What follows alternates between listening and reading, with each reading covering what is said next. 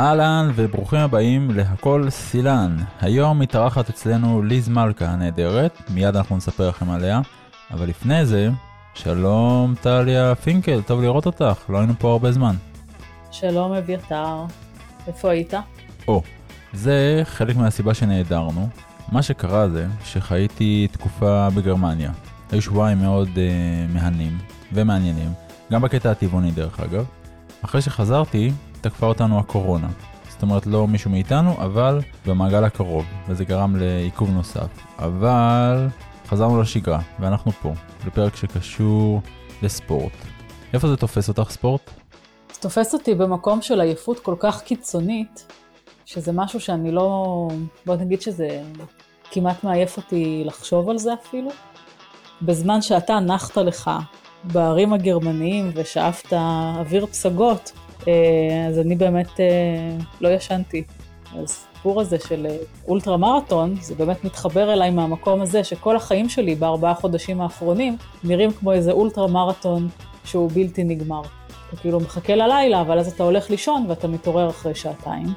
ואז אתה הולך לישון ואתה מתעורר עוד פעם אחרי שעה וחצי או שעתיים, וחוזר חלילה, וזהו, ולזמן אין משמעות יותר. טוב, אז א', בתקופה שחייתי בגרמניה, זה היה בצפון, אז לא היו שם הרים. היה מאוד יפה וירוק, אם כי שטוח לגמרי. האמת ששלחתי לך תמונות, אז את צריכה לדעת את זה. אבל רציתי לשאול אותך על פעם, כשלזמן עוד היה משמעות עבורך, אז עשית ספורט? היית בכושר? כן הייתי בכושר שהייתי מסוגלת לעמוד בהופעה של סטינג, להגיע שלוש שעות לפני ההופעה, לעמוד אותם, לרוץ לשורה ראשונה, לתפוס שם מקום, לעמוד עוד איזה שלוש שעות עד שההופעה מתחילה, ואז לעמוד את כל ההופעה. נגיד איזה שבע שעות ככה על הרגליים, הייתי מסוגלת לעשות את זה. זה הכי קרוב לאולטרה מרתון שאני הייתי מסוגלת לעשות. מעולה, וגם סימנו וי על להזכיר את אה, סטינג, שזה משהו שאת אה, מקפידה עליו. אנחנו מדברים על ספורט ושנינו טבעונים, וגם ליז מלכה. אז אני אספר לך שלפני חודש בדיוק, רצו ידיעות על זה שלגמר טורניר ווימבלדון בטניס עלו שני שחקנים טבעונים, נובק ג'וקוביץ' וניק קיריוס. עובדתית זה לא לגמרי מדויק, כי עד כמה שאני יודע ג'וקוביץ' הוא לא 100% טבעוני, אבל הוא מפחית. סתם, הוא מאוד מאוד קרוב לזה. וזאת תזכורת יפה, זה שאפשר להיות גם טבעוני וגם ספורטאי ברמה הכי גבוהה. ולא רק זה, אלא שזה כנראה גם נותן יתרון לספורטאים, ואנחנו נאמר על זה כמה מילים בשיחה עם ליז וגם אחריה. וזה גם משהו ששמענו מאור דסה בפרק הראשון של העונה הזאת. ליז מלכה, האורחת שלנו היום, באה מתחום אחר לגמרי של ריצות אולטרה מרתון. שם לא חובטים בכדור, אלא רצים מרחקים בלתי נתפסים ועל הדרך מביאים את הגוף ממש ממש עד לקצה ואז דוחפים אותו עוד קצת. גם את הנפש דרך אגב, זה המון עניין מנטלי כפי שליז אה, בטח תספר לנו, ונראה לי שזה הזמן לעבור לדבר איתה. קדימה. קדימה.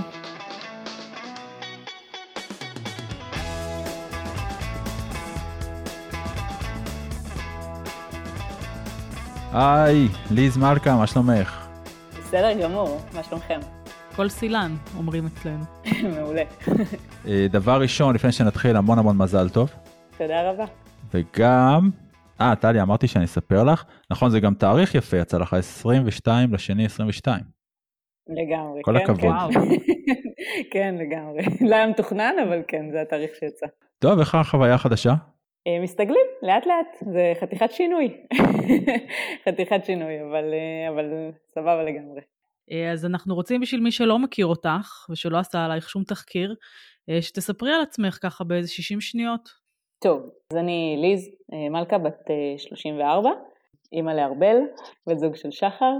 11 שנים האחרונות אני רצה, אבל 5-6 שנים האחרונות זה בעיקר תחרויות ארוכות.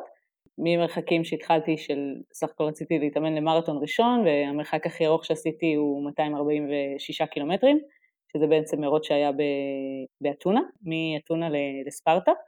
בדרך כל מיני ככה יעדי ביניים, מרחקים של 100 קילומטר, 166 קילומטר, 50 וכדומה.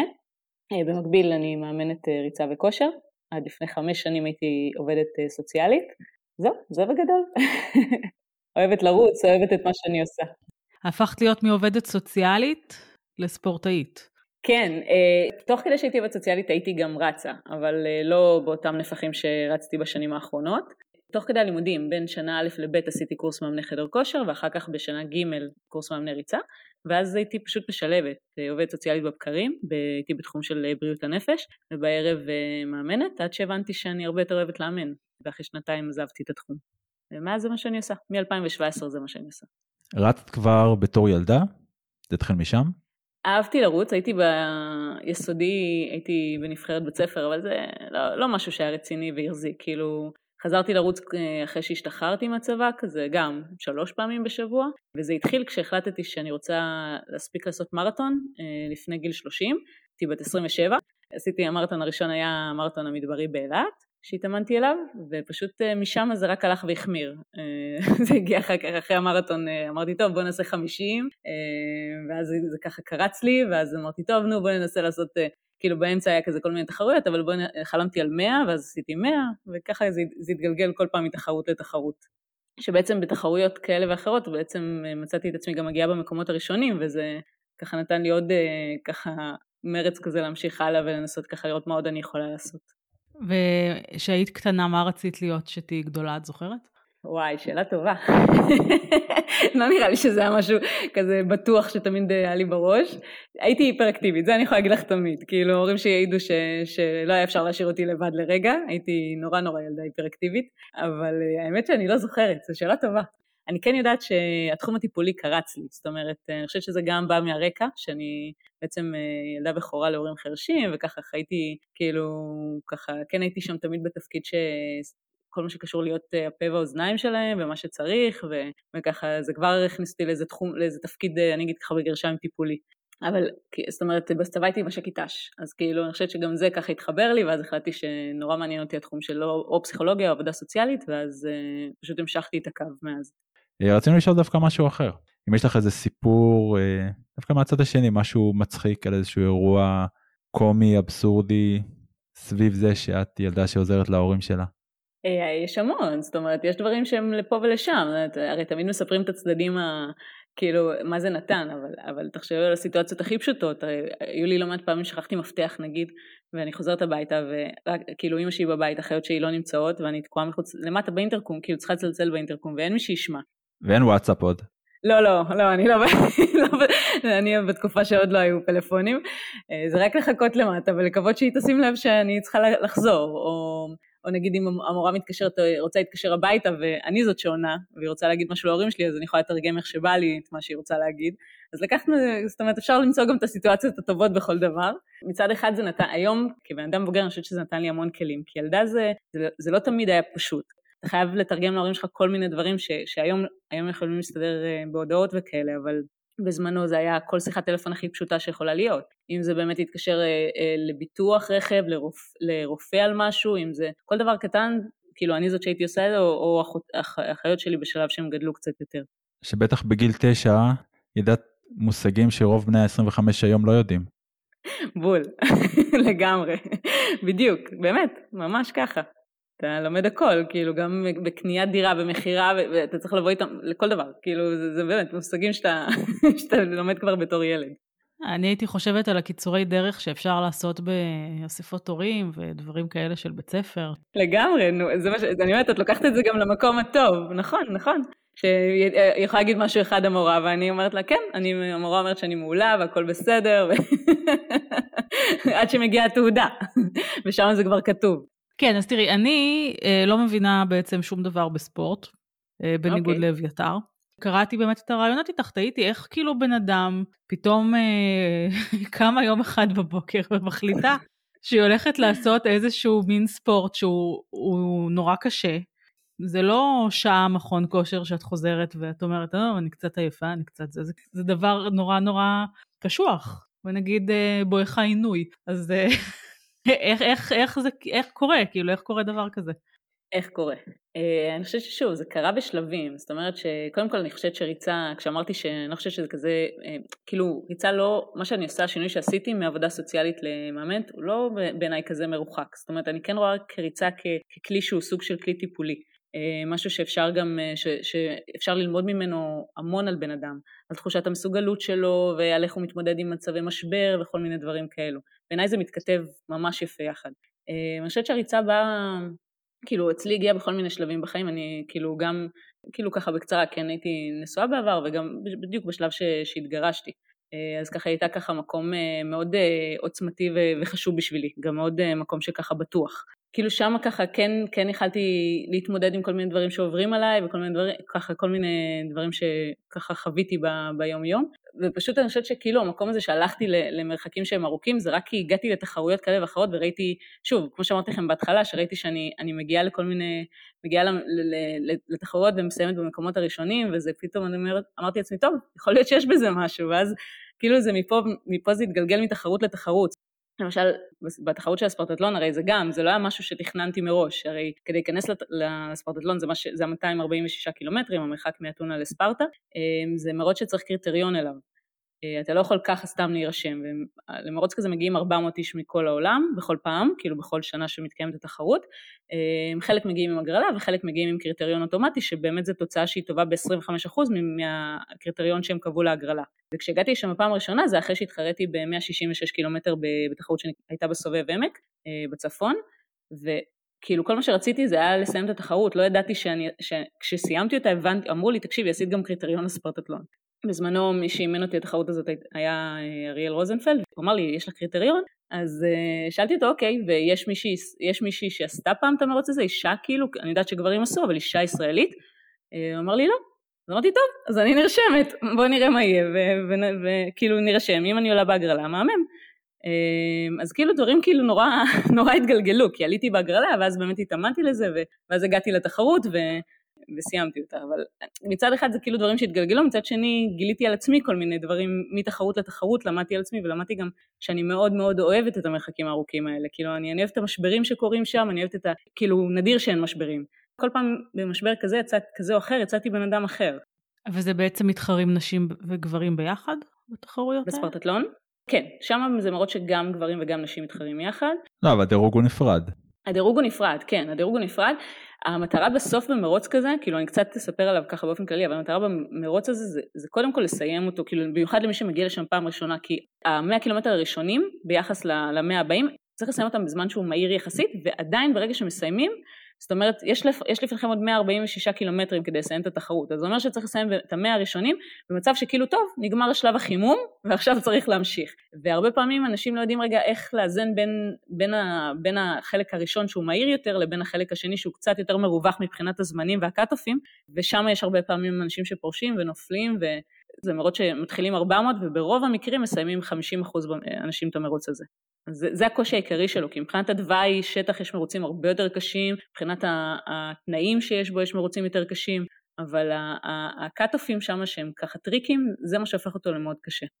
מה יש שם אבל במרוצים האלה של האולטרה מרתון שתפסו אותך? כאילו אמרת במילה דווקא על המשברים, זה רוב האנשים יגידו אוקיי בגלל זה אני לא אעשה את זה, אבל נגיד למה מרתון רגיל לא מספיק?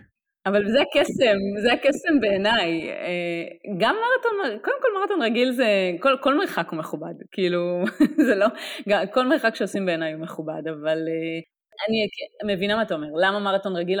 כי משהו בשעות הממושכות האלה, וזה שאתה חווה הרבה שעות לאורך היום, אתה רואה את עצמך בבוקר ושוב בלילה, ולפעמים כאילו, כי הספורטטלון למשל לקח לי 35 וחצי שעות, אז אתה רואה את עצמך בכל מיני שעות של היום, רוב הסיכויים שכנראה תחווה יותר משברים. כאילו, גם בתוך מרתון יש משבר, גם במרוץ של עשרה קילומטרים מהיר יש משבר, אבל, אבל שם קורים דברים אחרים, כי אתה, אתה, העייפות שמכריעה לפעמים, והלילה שנכנס, כאילו זה הדברים שפתאום כאילו רגע גורם לכל מיני שדים לצאת החוצה. אה, לפחות אצלי. יש אחרים שיגידו להם, השדים קורים לי גם במרוץ של חמישה קילומטרים וזה בסדר, אבל אני פוגשת אותם במרחקים הארוכים.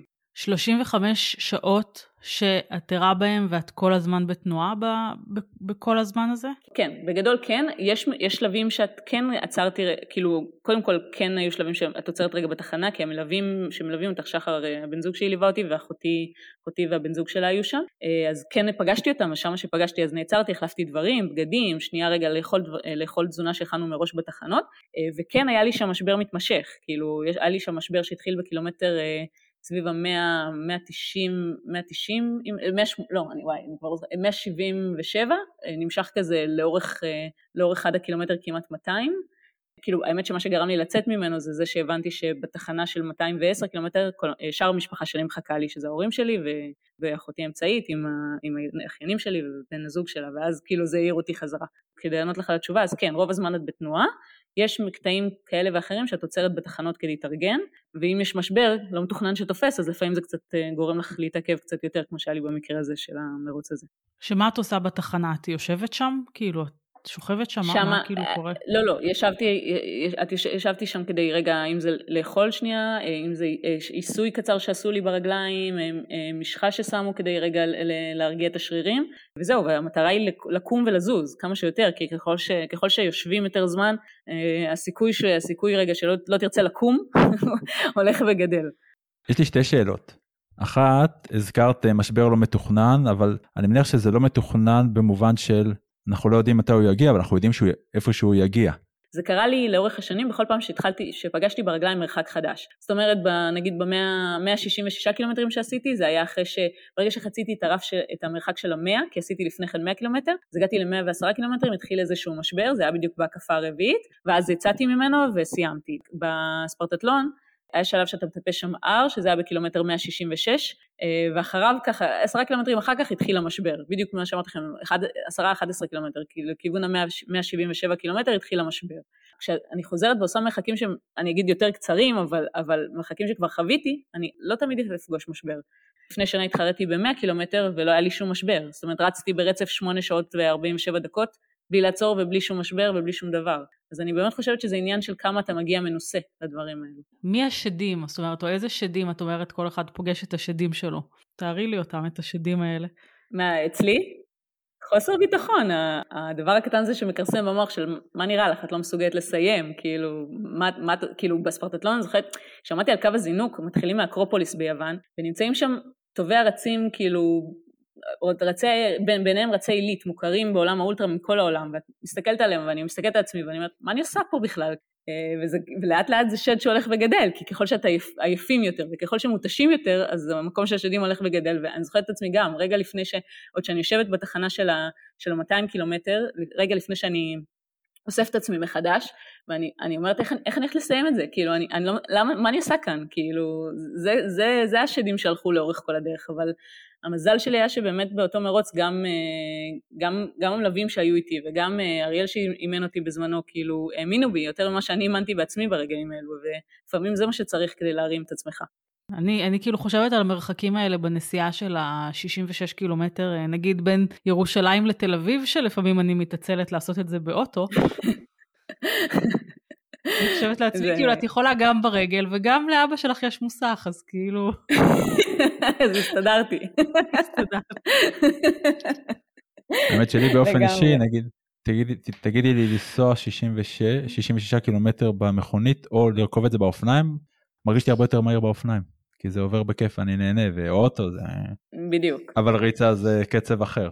נכון, אבל נכון, מסכימה איתך, אבל אתה חושב שכמו שאתה אומר שאתה נהנה ברכיבה על אופניים, אז בדיוק על אותו, אותו משקל, כאילו אני נהנית מזה. כאילו, אני חושבת שביום שלא תהיה לי תשוקה לדבר הזה ואני לא אהנה מזה, אני לא, אני לא, לא אעשה את זה יותר. זאת אומרת, אני לא ארוץ או לא אתחרה או לא... זה, זה צריך לבוא מהנשמה בעיניי. כאילו מעבר ל, ל, להכנה ולהכל, זה צריך לשבת איפשהו עמוק בנשמה. את באיזה נבחרת של זה, של זה, או שיש ספונסרים לזה? זאת אומרת, איך, אמ, איך זה עובד? אז זהו, נבחרת לא, היה איזה ניסיון אה, לפני, אה, לפני הספורטטלון אה, שהייתי בו, כאילו ניסו להקים איזה נבחרת של, באיגוד האתלטיקה של כמה רצות, אבל זה לא, זה לא החזיק, זה היה כמעט חודשיים. כן יש לי ספונסרים, יש לי את גרמין ש, שמלווים אותי בכל מה שקשור לאימונים, ויש לי את סלומון שגם נותנים לי ציוד. זה, זה מאוד מקל, כי תקופות העמוסות שלי, הייתי רצה, ב, אני מדברת על החודשים הכי עמוסים, רצה סביב 800 קילומטר בחודש, זה, זה לשרוף נעליים. בסוף זה, בסוף זה עניין כלכלי גם, אז זה מאוד מאוד עוזר ומקל כשיש אה, ציוד שדואגים לו. אם זה ביגוד, אם זה ננהלה, ואם זה שעון כמובן. רציתי לחזור שנייה למשפט שאמרת מקודם, על זה שמכל אולטרה, כן, מכל מרוץ, יצאת בן אדם אחר. עכשיו אני מניח שאחד הדברים זה פשוט להיכנס למשבר ולצאת ממנו ואתה תמיד יוצא מחוזק, אבל יש שם עוד משהו?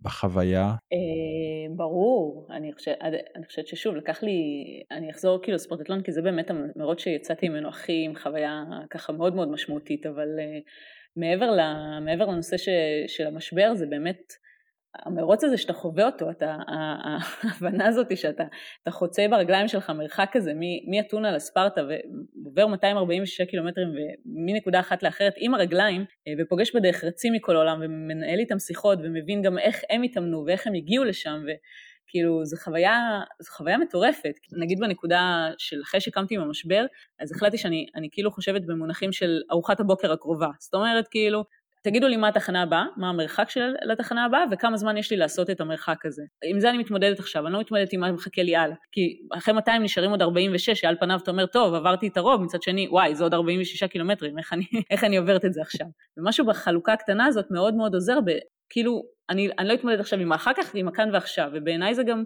מטאפורה מעולה לחיים, כי גם החיים, אנחנו חווים כל מיני משבר, משברים כאלו ואחרים. ברגע שאנחנו רגע מתמודדים עם סיטואציה כזאת או אחרת בנקודת זמן, ולא רגע שנייה חושבים על כל ההתמודדויות במקביל, הרבה יותר קל לנו. עצם העובדה שאני לוקחת משהו מעולם האולטרה ורואה איך זה משפיע לי על החיים, אה, ולהפך, זה מבחינתי יצאתי שונה. ומבחינת גיל יש לזה, זה כמו זה שוב שאלת, אה, שאלת בורה ואמת ארצות. אה, יש לזה גילאים אה, כמו לכדורגל, כמו לדברים אחרים? אז פה זה דווקא מעניין. אגב, פה את תראי, אם תסתכלי ככה על נתונים, את תראי שדווקא הרבה מהרצות החזקות בעולם, זה דווקא רצות שהן מעל גיל 40. אומרים שכאילו הרי זה קורה במשבר גיל 40, אחרי שכבר אה, הם מבוססים ושהילדים קצת גדולים יותר וככה העבודה גם די גבוהה והכל רגיל, כאילו הכל כזה די יושב כזה על מי מנוחות, ואז מחפשים איזה אתגר. אז איכשהו אצלי זה התחיל מוקדם, מצאתי את עצמי בעולם האולטרה בשלב מוקדם יחסית, אז לא, אז דווקא, דווקא אין לזה גיל. יש אה, רץ בשם מאיר ישראל שהוא בן, אה, חגג לאחרונה 78 לדעתי, והוא עדיין רץ, וואו. הוא רץ 100 אה, קילומטר ורץ אה, ביום הולדת 78-78 קילומטרים. אם את שואלת אותי מה החלום שלי זה, זה להגיע לגילאים האלו ולהמשיך לרוץ ככה. זה, זה בעיניי שווה יותר מכל תחרות. טוב, אני ש- שמעתי שאת uh, טבעונית, אז אני מאמינה שיש לך סיכוי להגיע לגיל... הלוואי, הלוואי. אנחנו סופרים בשנים של טבעונים ובשנים של... שנות קרניסטים ושנות טבעונים זה שני דברים שונים. מעניין, מה זה אומר? באמת? לא. כן, מה זה אומר באמת? אז אני אומרת, אם אני בת 44 של טבעוני, זה כמו 32 של קרניסט. נו, אז מעלה, מהמם. אוקיי, את מבססת את זה על מה? אני מבססת את ה... על עצמי. אה, אוקיי. מתוך ניסיון. אה, אוקיי. רוב המחקרים מדברים על תוחלת חיים קצת יותר ארוכה. נכון. נותן כמה שנים. יש לי עוד משהו על הריצה, אני עוד סקרן. אה, א', מבחינתי, דיברת על הקושי ועל המשברים, וכאילו באמת הרי זה ספורט שלוקח אותך אולי הכי קרוב לקצה. מה שלי הרגיש הכי קשה, זה ששאלו אותך פעם, פעם מתי את קמה לאימון, ואני זוכר את המספר 3, היה שם בתשובה, אמרתי, אין מצב, כאילו, משברים, בסדר, אני אקום ואצא, אבל אני לא קם בשלוש, זה נורא מוקדם. שלוש זה המקרה הטוב, כן? היו לי, היה לי סתם, כאילו אימונים שהיו, נגיד, הייתי עושה 40 קילומטר בבוקר, מתחילה אותה בחמש בבוקר, אחרי זה, זה אני מדברת בתקופת השיא. אה, אחר כך בצוע, אחרי כמה שעות יוצאת בצהריים לעוד 40 ואז בלילה יוצאת ל-40 קילומטר או מתחילה אימון אה, של 80 קילומטר ומתחילה כבר לרוץ באחת בלילה כי אחרת אתה, אתה חייב גם לסיים את זה לפני, גם לפני השעות המאוד חמות וגם אה, לא להיכנס יותר, כאילו בכל זאת כאילו להיות בתשע נגיד שמונה, תשע, עשר כבר אחרי הכל ולא למשוך את זה לאורך כל היום. אז כן, זה, אבל אני אומרת שזה אחלה הכנה לעכשיו, ללילות הלבנים שיש לי עכשיו. עכשיו, עכשיו פתאום כשלא ישנים בלילה זה כבר, זה כאילו, טוב, נו, בסדר, הייתי שם. לא, כן, רגיל לגמרי.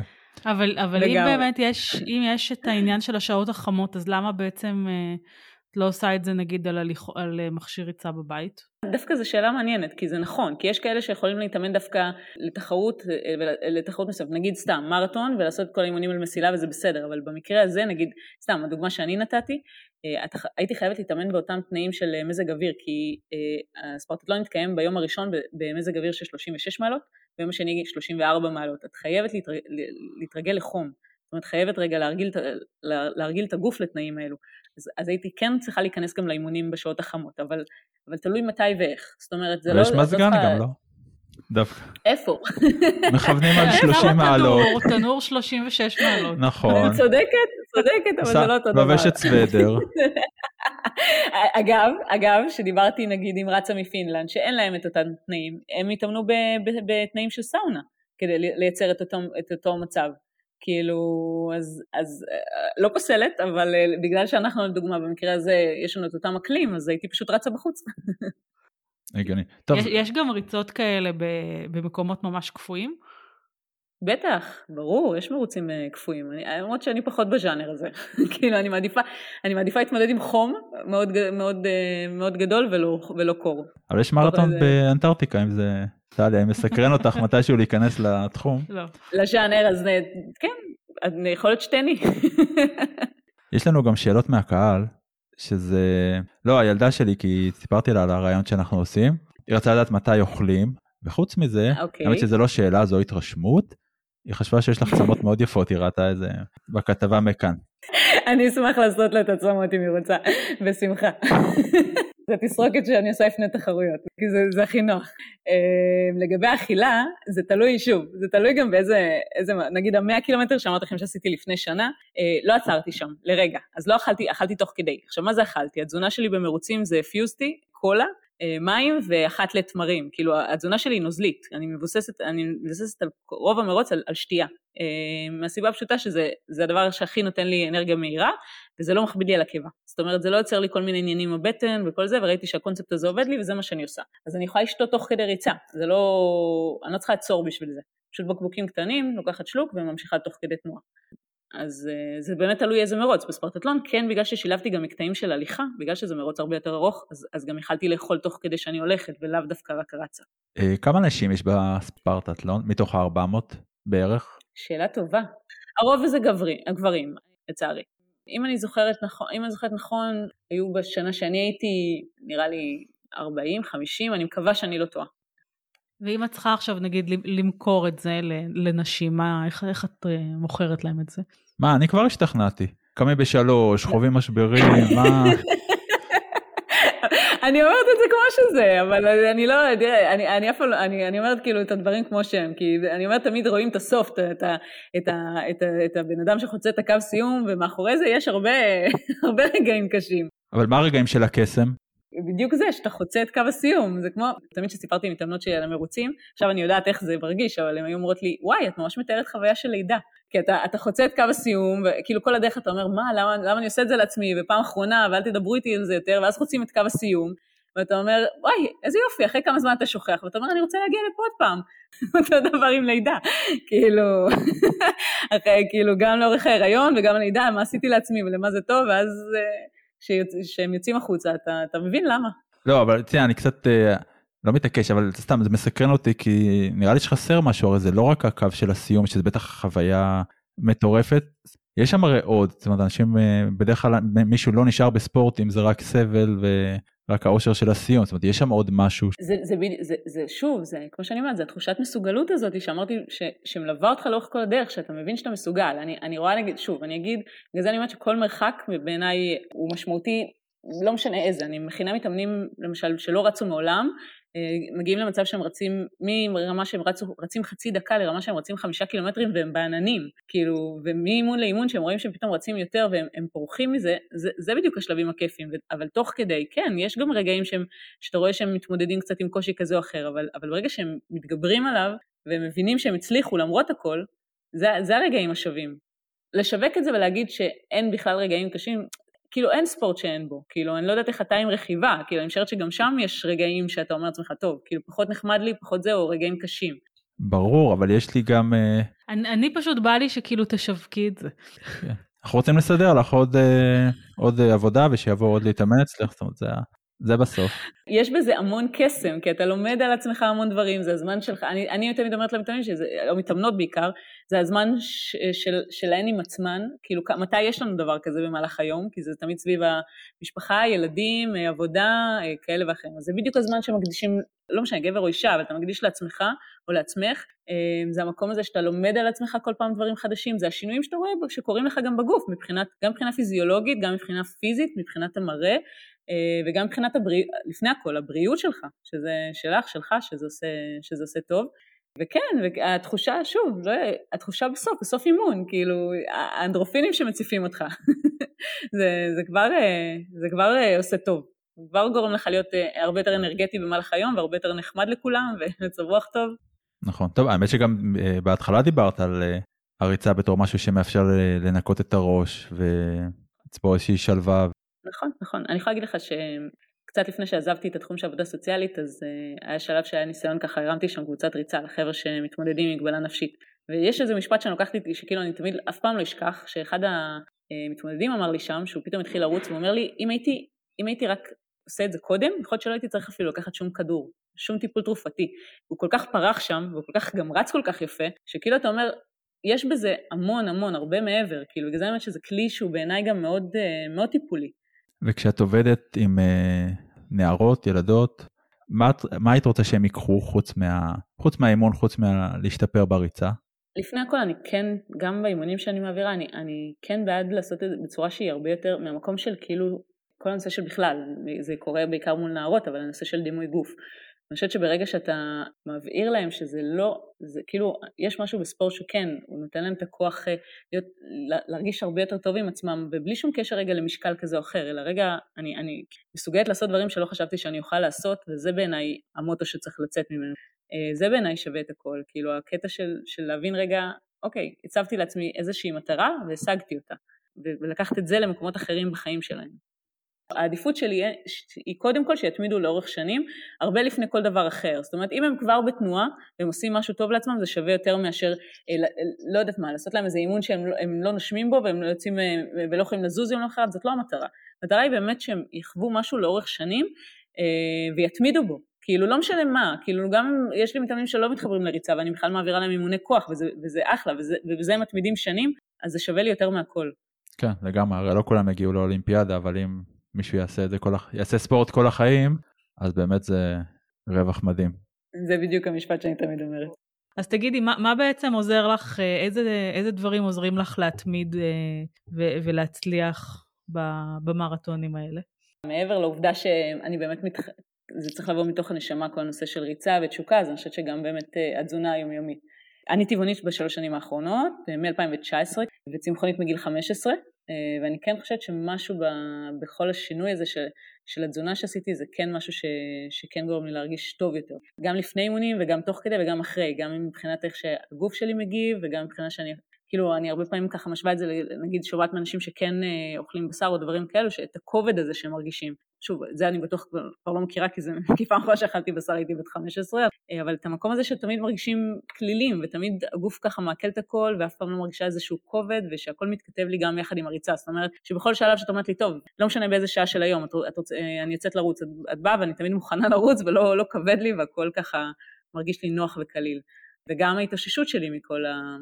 גם ממרוץ למרוץ וגם אה, ככה מאימון לאימון. אה, אני חושבת שאחת מהסיבות שגם הצלחתי להרגיש שאני הרבה יותר מאוששת זה גם חלק מזה. שזה יפה כי השינוי אצלך הוא יחסית לא דרמטי. זאת אומרת מראש לא היה בשר שזה משהו משמעותי לתחושה של הכבדות וה... שבא בעקבות זה. אני חושבת שזה התחיל אצלי, זה גם היה משהו שהוא הדרגתי, כי הבשר היה, לא, בשר ודגים לא אכלתי מגיל, מגיל 15, ו, אבל, אבל נגיד לפני שהחלטתי שאני סופית טבעונות, אז גם, גם הפסקתי עם החלב שנתיים קודם, כי זה פחות עשה לי טוב, אז עברתי רק לסויה, וכאילו ביצים היה לי תקופה שהפסקתי, ואז כאילו לפני שעברתי סופית להיות טבעונית, הפסקתי ואז חזרתי, וכש, ואז כאילו בעצם כשעברתי להיות טבעונית אז באמת לא נשאר לי יותר מדי מה לשנות, כאילו זה היה באמת רק לעבור את הדברים האחרונים, הגבינות והדברים האלה, שבאמת ככה החלטתי שאני, שאני עושה לגמרי את השינוי. אני לא רואה את עצמי חוזרת אחורה, זה לא משהו שחסר לי. קודם כל כי היום יש גם המון תחליפים אה, ופתרונות גם אה, מעולים לטבעונים בעיניי, וגם כי שוב, כי לא חסר, תמיד כשאומרים לי, אז מה את אוכלת? כאילו, יש כל כך הרבה מה לאכול, כאילו, יש באמת המון אפשרויות, אה, לא חסר. ובעיניי כן, לי זה עושה הרבה הרבה יותר טוב. זה משהו שאני רואה שמתכתב לי ככה גם עם כל העולם. למה באמת היה, עשית את המעבר הזה לפני שלוש שנים? שוב, כי באמת לא נשאר לי עוד הרבה לעשות שינוי, ואריאל בזמנו שאימן אותי, אריאל רוזנפלד, שהוא טבעוני, טבעוני גם המון שנים, ככה נכון. יצאנו לדבר על זה. אה, וככה שאלתי אותו, גם ניסיתי להבין ככה ממנו, קצת שמעתי איך הוא, מה הוא אוכל עוד מסביב, ואיך הוא ככה חי עם הטבעונות, וזה התחיל לאט לאט לחלחל, ואמרתי, טוב, כאילו בוא, בוא נראה איך זה, איך אני ארגיש ככה, וראיתי שזה, שוב, לא חסר לי, ושזה באמת כאילו עושה לי טוב יותר. שוב, זה לא היה שינוי כזה גדול כמו שאמרת. אבל עדיין את מרגישה אותו. כן, כן, כן, כן.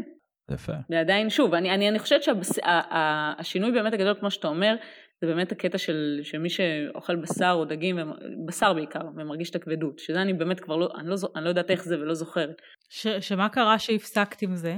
האמת שגם זה היה תהליך, בגיל 15 הלכתי עם, עם חברה ואמרתי, טוב, זה ההמבורגר האחרון שאני אוכלת בחיים, אה, ולא אוכלת יותר מאז בשר, ולפני זה הורדתי לאט לאט דברים בהדרגה, לא אכלתי לא דגים ולא לא קציצות ולא זה, ועכשיו אני, אני צריכה לציין שאני חצי מרוקאי, בשביל סבתא שלי זה היה כאילו סוף העולם, כן?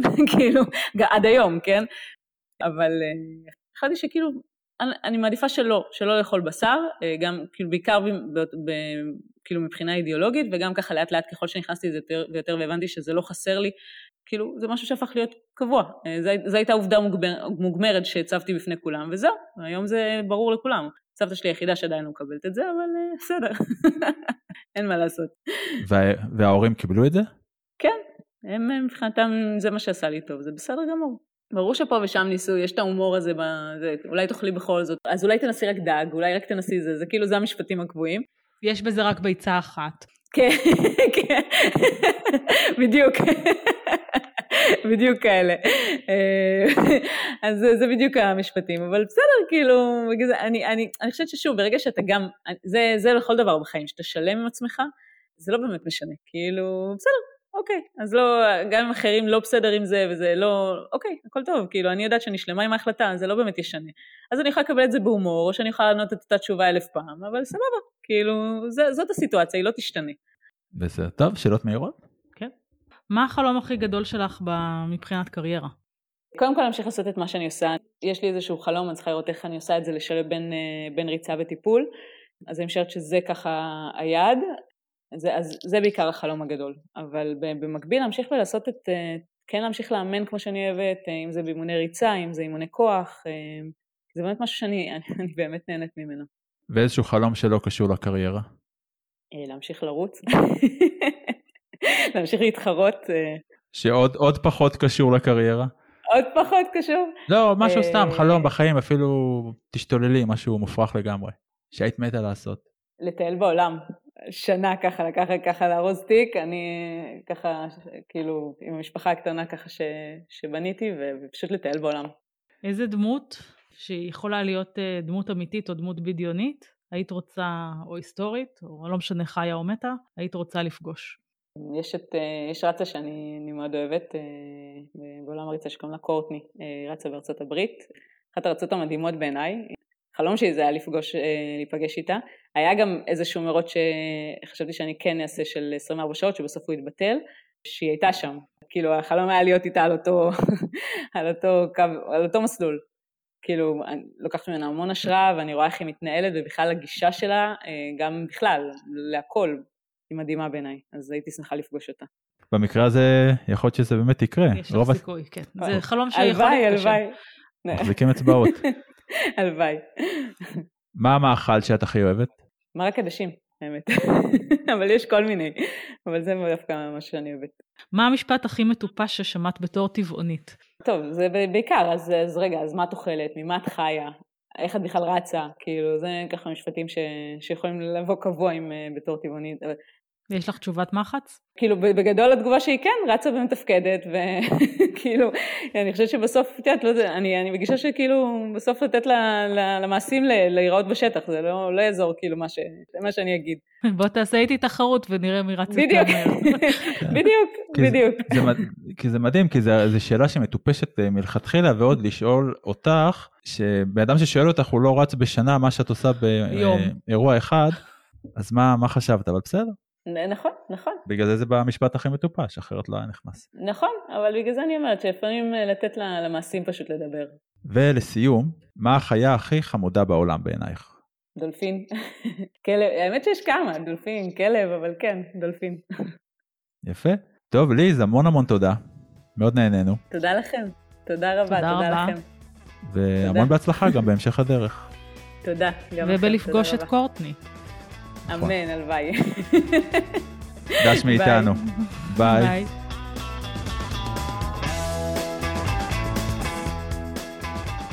טוב, טליה, מה דעתך על השיחה הזאת?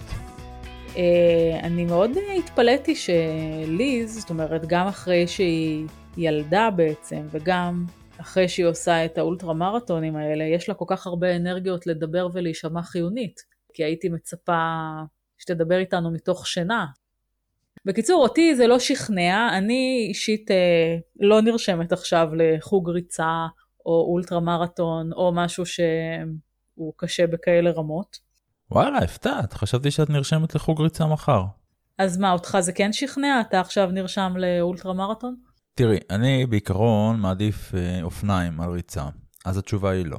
מה שכן, בתקופה שחייתי בגרמניה לא היו לי אופניים, אז הלכתי כמעט כל ערב לרוץ ביער, וזה ממש מין יער קסום כזה, אז זה היה ממש כיף. מה שמעלה עוד משהו שכיף ובעיקר חשוב לדעתי בריצה וגם באופניים תכלס, זה עצם היציאה מהבית. וכל כך הרבה מאיתנו מבלים כל כך הרבה שעות של עבודה ובכלל מול מסכים ובין קירות, ועצם זה שיוצאים החוצה זה פנטסטי. ואם זה לטבע אז עוד יותר טוב. כמו שאמרתי כבר בשיחה מקודם, מה שבעיניי הכי קשה זה השעות שליז קמה בהן. עכשיו אני קם בשבתות בדרך כלל סביב 6 בבוקר לרכיבה, וזה הכי מוקדם שמבחינתי קביל. פרס ישראל. כן, האמת שנכון. תראה, אני חושבת שמגיע לי פרס ישראל, אני חושבת שמגיע לי פרס ישראל אם אני אה, מצליחה להגיע לשיעור פילאטיס למשל.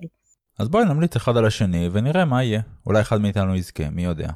ואם כבר דיברנו על טבעונות ועל הספרטטלון, אז אני אספר לך על רץ בשם סקוט יורק, שנחשב לאחד מרצי האולטרה מרתון הטובים בהיסטוריה, אם לא ה, והוא הופיע גם ב Game Changers למי שראה. לפני 15 שנה בערך הוא זכה בספרטטלון שלוש פעמים ברצף. זהו, סתם, fun fact. אני חושבת על כל מיני דברים בחיים שבאמת יש להם אה, אופי מרתוני שאנחנו עושים אותם, כאילו, זאת אומרת, גם אנשים שהם בטטות כורסה כמוני, ואחד הדברים שבאמת עשיתי בימי חיי אה, היה דייטים. חלק מכם יודעים שיצאתי ל-45 דייטים מאתרי היכרויות באינטרנט, וגם כתבתי על זה ספר וגם עשיתי מזה סרט. ובעשירי לאוגוסט, שזה יום רביעי אה, הקרוב, אני הולכת אה, להקצות הקרנה של הסרט הזה, שזה סרט של ערוץ 8 של הוט, זכה בהרבה פסטיבלים, הוקרן במעל 40 פסטיבלים ברחבי העולם. אה, אני הולכת אה, לקראת ט"ו באב, שזה יום אהבה, להקרין את הסרט הזה בספרייה בנתניה, שנמצאת במדיאטק העיר, בשדרות בנימין 60, ולספר על מאחורי הקלעים של, ה... של מרתון ה dating אה, האישי שלי. ותהיה שם גם הקרנה של הסרט ו... וגם פרפראות. איזה כיף, אני חולה על פרפראות. אחרי זה תגלי לי בסוד מה זה בכלל. חוץ מזה, למדנו גם שיש ספרייה בנתניה, אז uh, עוד פאנפקט. ואתם מוזמנים להגיע להקרנה של הסרט של טליה, וניפגש בפרק הבא. צ'או. יאללה ביי.